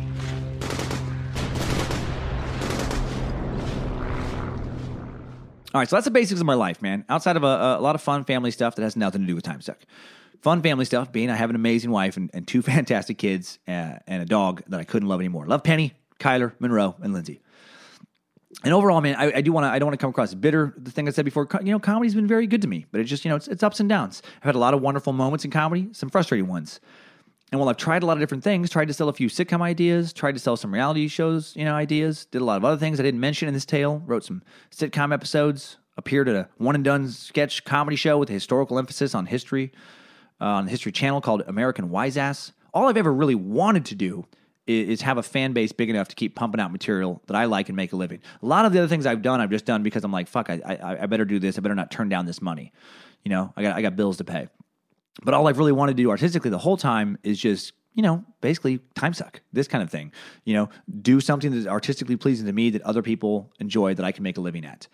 And then, you know, keep putting out stand up albums, you know, hopefully some specials, you know, and just cater to fans. It's and, and the most frustrating thing about trying to go the other route, like trying to sell a special or a TV show or a creative project the traditional way, is that at the end of the day, it comes down to the decision of not your fans, but just a few random gatekeepers, you know, some network execs you know uh, you know and not that i have put together the best pitch ever but you could theoretically you could spend uh, years putting together this pitch writing out a fucking pilot you know a character bible all this work all this work and then eventually you get like five meetings. You get a meeting at nbc you get a meeting in fx you get a meeting at netflix and then if all those people say no the project's done and no one will ever hear about it. It's maddening you know, and, and I spent like, you know, six years in LA, you know, doing doing that. And then a couple of years before I actually moving to LA, you know, putting together these projects, man, putting together an animated, you know, pitch, uh, having, you know, paying somebody to to draw out the characters, putting together, you know, the whole narrative, writing out a pilot, you know, practicing the pitch and then setting up meetings and then getting the meetings and then doing the meetings and then doing a follow-up meeting after notes and then every single time, in my experience, it always, no matter how close I've come to selling a show, at the end of the day, it's a no. And then you know, it just it just it just goes away. You're just you're just back at square one. You have nothing to show for it. So you know, uh, so then I just thought after a while, I'm like, well, what what could I do? What what kind of show could I produce? And that's where I came up, you know, on doing this uh, uh, podcast. I'm like, well, you know, I, I, know uh, the audio medium has worked, you know, well for me with like Pandora and stuff. I'm like, well, maybe I could give, you know, some new audio content and put it out there. And then it took me a while to figure out like what should it be. And I'm like, well, what am I doing anyway? And and naturally, what I'm doing is re- reading about weird shit my whole life. It's like I love, you know, open some weird magazine and I spend 45 minutes being like, huh, learning about this, you know, narco trafficking, or, you know, I'm online supposed to be writing a script and all of a sudden I'm like, what's OJ Simpson? Where, how, where is he right now? And, you know, and an hour later, you know, I've learned a bunch of random shit about him. And it was always like a, as a form of procrastination. But I'm like, well, what if I could do that? Uh, as a job, essentially, because uh, what I did like about that is whenever you spend a lot of time reading about something very interesting, you naturally want to share it. And I find that people tend to like hearing it. You know, if you have some interesting story to tell about, you know, World War II or Napoleon or fucking whatever, if you tell it the right way, people are like, oh my God, that's awesome. I didn't know that. Like people love to receive cool new information. It makes them feel smarter. It does make them smarter. And I'm like, well, what if I could fucking find a way to make that work as a thing?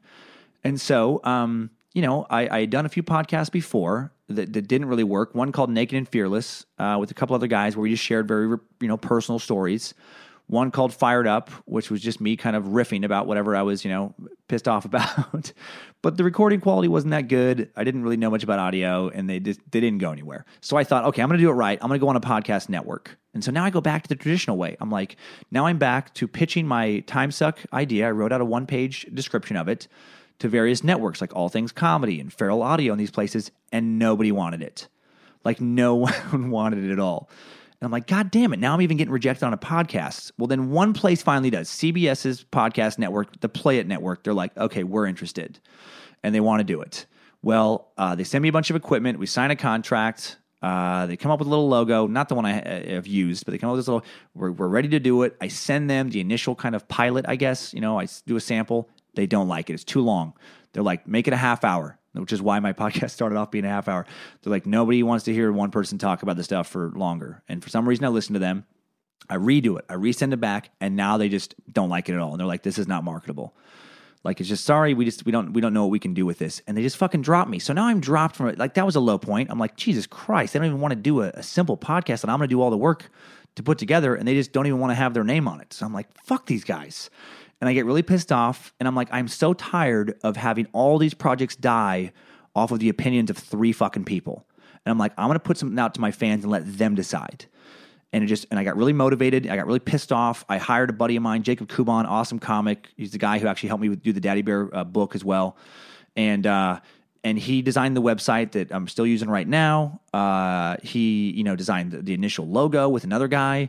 Uh, got it all going. I, I I I bought the equipment that CBS had let me borrow. You know, I just replicated and purchased all of it, and then sent their stuff back to them. And I'm like, fuck this. I figured out how to do audio editing. I'm like, I'm gonna do the whole thing myself, so no one can interfere with it, and no one can take it away from me. And I just started putting it out there in September, and then the emails started coming in. And uh, you know, and people had suggestions, and I started molding it, and the show started to morph. And what was funny, like the main initial suggestion was make it longer. Those idiots at the Play It Network, they're like, no one wants to fucking hear it for more than half an hour. We're totally wrong. So the show stretches out. I let the stories take whatever they're to fucking take. And then, you know, and people start suggesting topics now. So now I start doing listener suggested topics, and then fans start helping. You know, fans, uh, this fan Jordan Kasuzik, you know, he just grabbed all the social media handles, you know, made sure that TimeSuck was reserved. He did that on his own. Started helping me with, you know, shows early on. Another fan, Sydney Shives, man, started helping me with uh, managing, you know, the emails and the topic lists and, and doing more with social media. And she still helps so much today just because she loves it. We just had an email exchange yesterday where I told her I felt bad. I didn't have, you know, like real money to give her. And she's like, I just believe in this project. And I just keep getting like and to invade another dude out of New York, fucking awesome graphic designer. He believed in the project. He designed the next logo and he does, you know, designed some merch just because he wanted to fucking help. You know, uh, when I worked at Playboy for two years, I didn't get a single email about anyone telling me they thought I was doing a good job. Not one. And I can't tell you how artistically depressing that is you know uh, and and now it's like it's, it's just like you guys just you know keep me going on this time suck thing and it just keeps growing. I keep spending more time on it you know? Uh, you guys helped it grow enough by spreading the word by spreading the suck. Bojangles hail nimrod. Uh, you know that i was able to get some sponsors you know and i was able to put the sponsorship money back into better equipment. And uh, and, and used to start paying for an app to be designed that i'm so excited about. You know i just last night i did the first live time suck at, at the Melrose Improv, Hollywood. I'm not sure I'll be able to release the live recording. There were some weird tech problems, unfortunately. I think so. We'll find out on Monday. Um, but it was a great show, you know. And one of the people there, Maddie, Maddie Teeter, she's going to be uh, an intern. She's actually going to get college course credit in, for a history major to help with time suck next uh, you know in, in the spring and, and be a, a research intern and i have other people sarah and rebecca lilly you know josh decruz all these other people helping with research just because they love it you know, a professional editor. This guy Jesse Dobner's man been helping me correct grammatical stuff and my research and continuity mistakes on the episodes on the scripts before I record them. So many other people just offered to help, and it's fucking amazing. Chris Pockel, another fan, he's heading up the app design team, gave me a great deal on an app. Another fan, Sebastian Soroka, who runs a creative uh, for an awesome branding company in Florida called Danger Brain. He's working on some cool time suck stuff. You know, it's just, it's fucking awesome. And I love that it's fucking organic. I love that it's just, you know, I, I didn't know. I just wanted to see if you guys would like it, and you did. And now I, I can tell by the emails that it really matters to a lot of you. And I get why it matters. It's the same reason it matters to me. It's just, you know, when you get frustrated with the world sometimes, it's nice to know that everyone out there isn't who you think they are if you think they're all a bunch of dickheads. You know, there are a bunch of people who are just curious about the world, who are cool, who are polite, who are respectful, you know, who, who want to have intellectual conversations and, and who don't care if you're liberal or conservative or atheist or religious. They're willing to reach across the fence, man, and shake your hand and fucking look you in the eye and and and just talk about things. You know, the transgender episode. I know a lot of you guys don't agree with what I said. I that's cool. That's fine. You know, but Erica, the person I interviewed, you know, she, she said she's gotten like twenty some emails from people. Uh, just just asking her about it, and a lot of them were for you know more conservative listeners who d- don't agree with you know some of the choices she's made, but they're cool with the way they approach it, and and she starts a dialogue with them, and you know, and and maybe people's minds are changed, maybe they're not, but at least they're asking you know the right questions, It is this cult of the curious. It's people who want to, you know, reassess their beliefs. I've changed since I've done this. It's just been fucking great. And I just and I just want it's the most rewarding project I've ever done. And if I if every failed project I did, all those frustrating years uh, lead to TimeSuck being a success, so worth it. You know, since I started TimeSuck, my own kids are more intellectually curious than ever. You know, we have discussions with my wife and the kids that are amazing about religion, politics, historical figures, and, you know, Bojangles, of course. You know, and I want to take it further, but I need your help. So here's what I this is all leading up to in this one a little bit. The sponsorship landscape is is a little unstable right now. Stats are being redefined by this place called the Inter, Interactive Advertising Bureau. Uh, and it's shaking up podcasting, uh, and probably will for a while. And it makes it kind of hard in the sh- in the short term to get consistent stats. It's a little kind of techy, a little confusing to discuss. But basically, they're you know they're trying to define like h- how to figure out what constitutes a download. And, and I know that sounds weird, but it's like I guess sometimes people could like play and stop and then play and stop, and then that'll count multiple times when it's really only one listener and they're just trying to make sure, like, uh, you know, to find a, a, a, correct way to identify how many people actually listen to your podcast so sponsors know so they're getting the proper bang for their buck. That's in a, in a nutshell.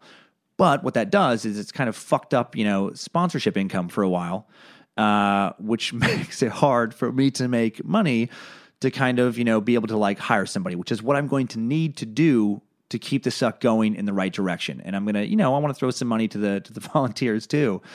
And um, so this is what I'm doing. This is this is what I, I, I want to develop, or not want. I am developing a premium option for TimeSuck that I hope you are going to want to participate in because I really want to turn this into a community, and it's the only way I can.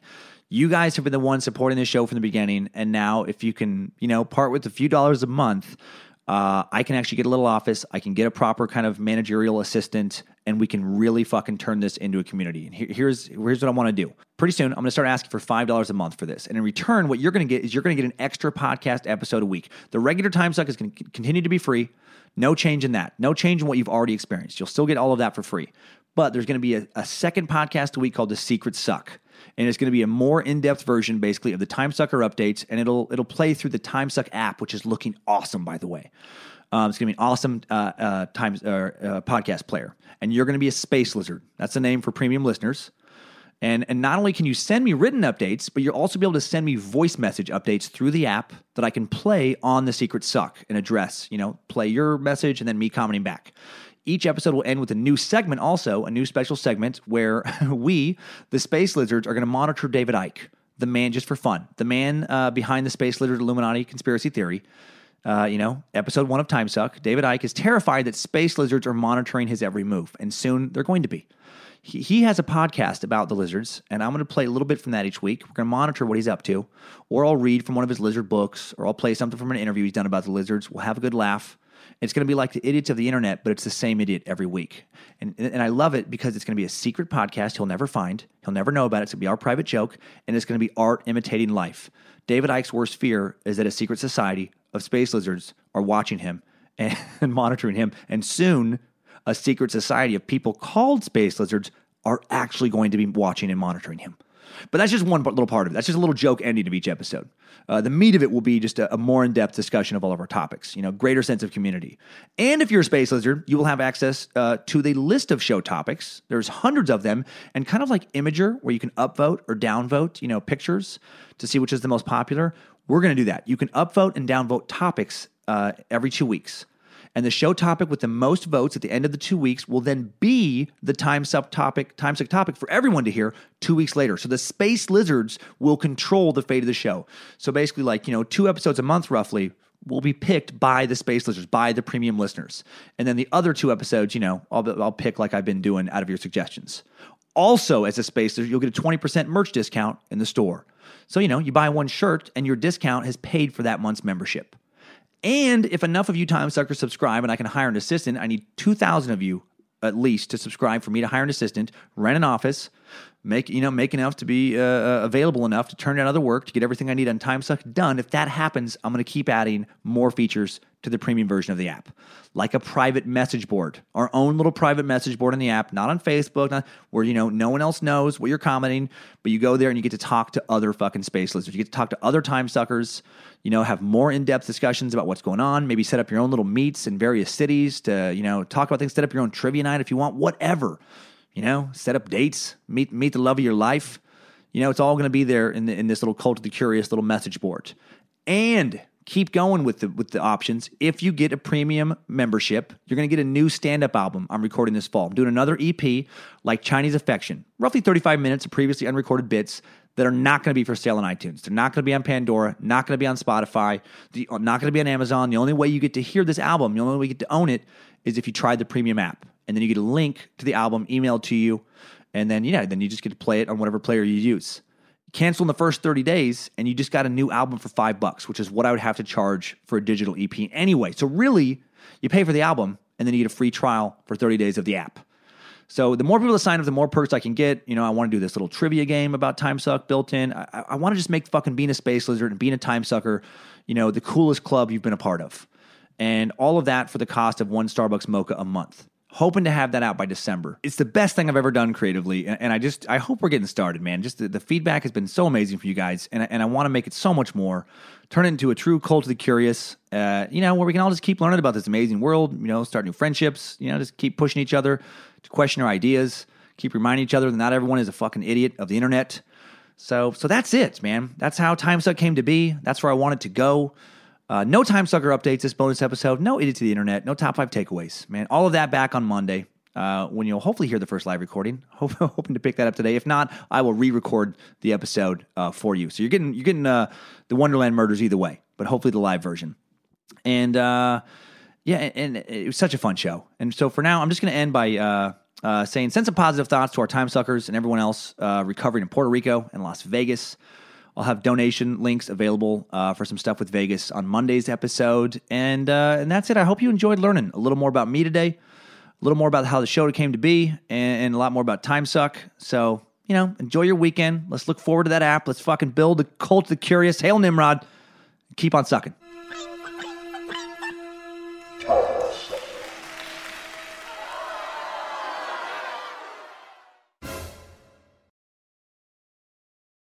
When it comes to buying your first home, everyone has questions. Can we even afford to buy a house right now?